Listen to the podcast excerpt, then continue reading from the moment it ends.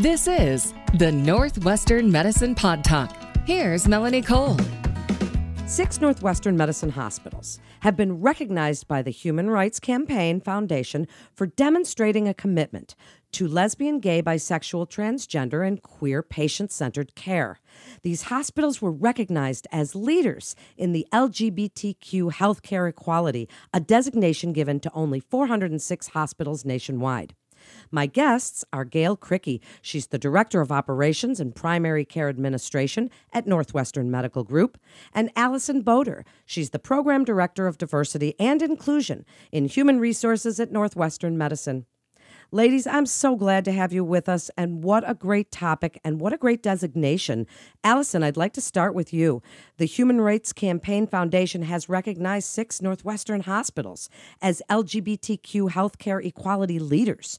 What elements make these hospital leaders in LGBTQ healthcare? Thank you. We are really excited to have received this recognition. And the HEI is something that measures hospitals in four different areas to either identify you as a leader in um, LGBTQ equality or as a top performer. So those four areas center around non discrimination and staff training, uh, the services that you provide to your patients, the benefits and policies that you have to support your employees, and how you are engaged with your community and your patients. So, a couple of the ways in which we were able to demonstrate best practice um, were a, a, variety of methods, but a couple in particular was our ability to begin capturing information within our electronic health record, such as a person's chosen pronouns or their gender identity. Uh, similarly, we were able to demonstrate best practice in our bereavement leave policy and our healthcare coverage for our employees. And then another method is the way that we um, celebrate pride, so our visibility in the community as well as our public support of LGBT equality. Such a great designation, and how proud you all must be. So, Alison, sticking with you for just a minute. Speak about some of the unique healthcare needs of patients in this community and, and some of the barriers to healthcare and treatment for the LGBTQ community. I would say many members of the LGBTQ community have similar needs to the rest of society, such as we all need annual physicals, or perhaps we're getting other types of preventive screenings, such as for cervical cancer. But there historically have been these uh, structural barriers or uh, discriminatory practices that have built this fear within the LGBTQ community to even access care because it hasn't always been considered a safe place to go. Similarly, there's this uh, fear of not having a person who's knowledgeable about the care that a person who is lesbian or is gay or is transgender or queer um, might need, and they feel as though they might become the teacher more than the person seeking the care. Uh, so those are some of the the ways in which it's been difficult when it comes to access care. Uh, the the ways in which we are supporting and are creating this culture of inclusion are things as such as having care for those who are same-sex families that are wanting to uh, start having children. So, what? How do we navigate that journey? Um, other ways in which we are supporting the LGBTQ community is care for all stages of the transgender experience. So some people might be curious as far as what their options are. Maybe it's hormone replacement therapy, or perhaps it's some type of a surgery, such as facial surgery. So there are some unique needs, but then there are also very similar needs that we all have when we're looking for uh, good health care. Alison, I would also add that um, patient safety is also a concern for this community, particularly our patients who are transitioning. Um, so we want to make sure that we, we're not making any assumptions about people when they do indicate that they're transitioning to us. Uh, and that can be a barrier for their care when someone comes in and you know, a care provider might feel that they know what someone means by, you know, I'm transition, I'm transgender. Um, you know, so really making sure that we're asking those questions and that we understand what it actually means um, for someone who's transitioning or has transitioned, and how that then impacts their safety uh, and which tests they might get, which procedures they might get, which questions they might get asked along their care path. Well, thank you so much, both of you, for for clarifying what Northwestern Medicine hospitals are doing to meet these unique needs. Gayle, one of the efforts that resulted in this recognition is the new option for patients to self disclose sexual orientation and gender identity information. Tell us a little bit about this project. How did it start and why is it so important? Yes. So, this um, project actually was the blending together of two different work areas. Um, so, at the time, I was working in quality and I had been given the task to assess um, disparities in care quality for some of our metrics based on patients' demographic factors. And I quickly realized that, you know, there's some demographics we just don't know about because we don't collect them from patients. So, we would never know what the disparity in care quality was without that information. Um, sort of concurrently to that, Alison was working um, on some of her inclusion work and um, was trying to have a better understanding of the sorts of um, patients that we were seeing and the sorts of needs of those patients. And we realized that our projects had the opportunity to come together. Um, so when we found that our projects overlapped, we thought about how could we get the right information about patients, collect that information in a way that would be um, useful to us, I mean, selfishly, our own projects, but also useful to our care providers. Um, so, what we understood is that some of this information around patient sexual orientation and gender identity um, may be known um, by clinicians, but they might have put it in a note. Um, they may have not recorded it anywhere in the medical record. And so, what that means is that information is usable only to that individual person. It's not available to everyone else who might come in contact with that patient and need to know that same information. So when Alison and I realized that our projects overlapped, um, the project quickly took on a life of its own. Um, and particularly as we realized just how many different um, aspects of care uh, rely on information about patients' identity. Um, so, in the way that we, um, you know, we address patients from the moment of admitting to the way that you know they're addressed by our, our housekeeping staff, the way that their, um, you know, their information is processed by billing. Uh, there's so many different aspects of care um, that rely on this information that we had to pull in um, just a, a tremendous amount of different perspectives into the project. Um, so, what we actually did is we pulled in subject matter experts um, from the community in, in terms of topics around SOGI, around sexual orientation and gender identity. Um, we pulled in uh, experts about workflows um, happening in across our system. So we pulled in people from access, so the people who actually schedule patients. We pulled in people from billing, people um, from clinical care, um, just a, a myriad of um, experts in how we actually treat patients, and then we pulled in patients themselves. Um, and to us, that was one of the most important parts. Uh, was hearing from the community, uh, so people who are LGBTQ identifying, as well as people who are not, um, because we thought that this is information that we're going to make available to all people. So, how um, would our patients react to being asked these questions around sexual orientation and gender identity, whether they, they identified those questions as being important to them in their personal identity or not?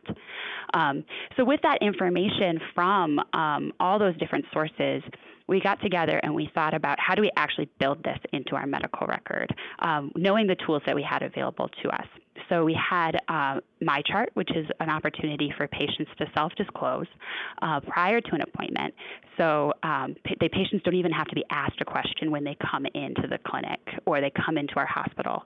But then there's also the actual EHR that gets completed, the electronic health record that gets completed with the clinician when a patient's being seen in our um, anywhere in our care system. Um, so we had to make sure that we had ways to collect information both from the patient directly in MyChart and then through the clinical encounter. Um, with, say, a physician or a nurse. Um, and so, through that process of designing the system, bringing in all that feedback, we had two guiding principles don't hurt anyone, don't break anything. Um, so, that meant we had to understand you know, all of the different ways this information was used and, and all the different ways we could break workflows um, if we changed the way um, we collected information around patients' um, sex or their gender identity. Wow, what a great benefit to patients. And and I'm sure that it's improved care tremendously. Alison, Are other health systems allowing patients to do this? Why did Northwestern Medicine decide to make this system a wide initiative? Right. This was something that we had recently uh, aligned all of our, we're a health system of 10 hospitals and several physician groups, and we had recently aligned on one electronic health record the way in which we can collect this information needs to be standardized across our entire health system rather than it just originating or occurring in one area. So, for example, we couldn't have it just happen in our emergency department or within one type of clinic. And as Gayle elaborated, we put so much thought and effort into thinking about its impact at any stage of the care process that a person could be encountering, whether it's for one one visit or subsequent visits if they seek health care frequently. So we did look into other best practices. We talked to people throughout the United States to better understand are you collecting this information? And if you are, how are you collecting it? And when do you do it? And are you training on this? So we really wanted to go in eyes wide open to better understand what are others doing. And what we learned from it is yes, others are collecting this information but not all of them, uh, or at least any at this point that I'm familiar with, are doing it across their entire health system.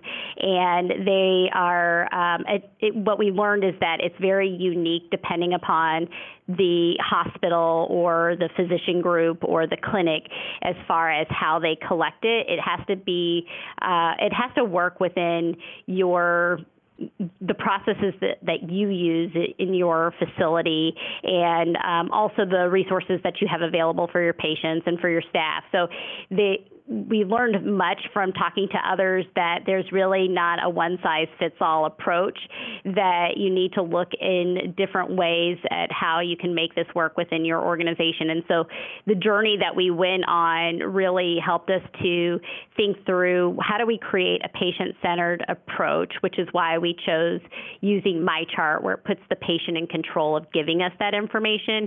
And then it's directly communicated to those that will be caring to, for them them, uh, but then also providing the opportunity that if it's somehow discussed during your visit, then our um, our employees, such as our physicians, our nurses, have the ability to document that, and it's a good signal that we are a welcoming and affirming environment just because we're being able to ask that information, and then um, th- then it stays with your uh, medical record, so then you don't have to repeat it to others whenever you're navigating your uh, visits.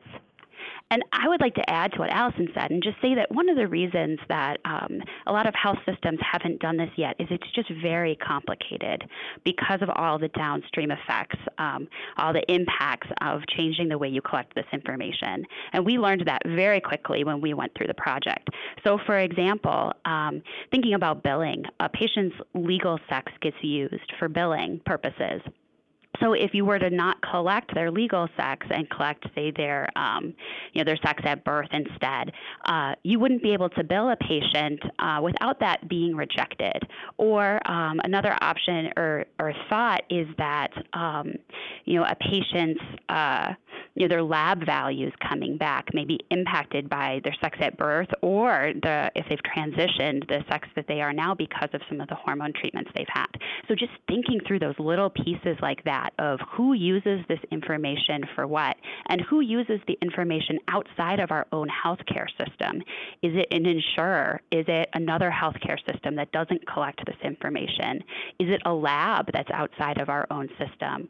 Um, you know, patients don't just come to our own hospital. So we had to think about how are all of the other systems collecting information about patients? And if we change the way we collect patient information, is that going to end up causing more complication for patients down the road? Are we solving one problem to create another?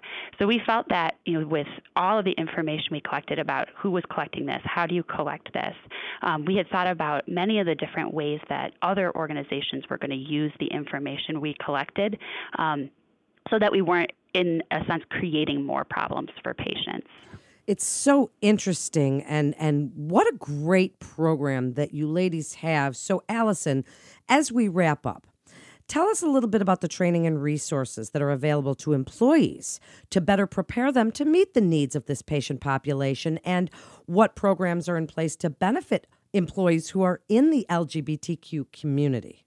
So, one thing that we've done a good do- job of recognizing is that this is really a journey from just better understanding of why this is important, why our employees need to know that providing quality, safe quality care to members of the LGBTQ community is important.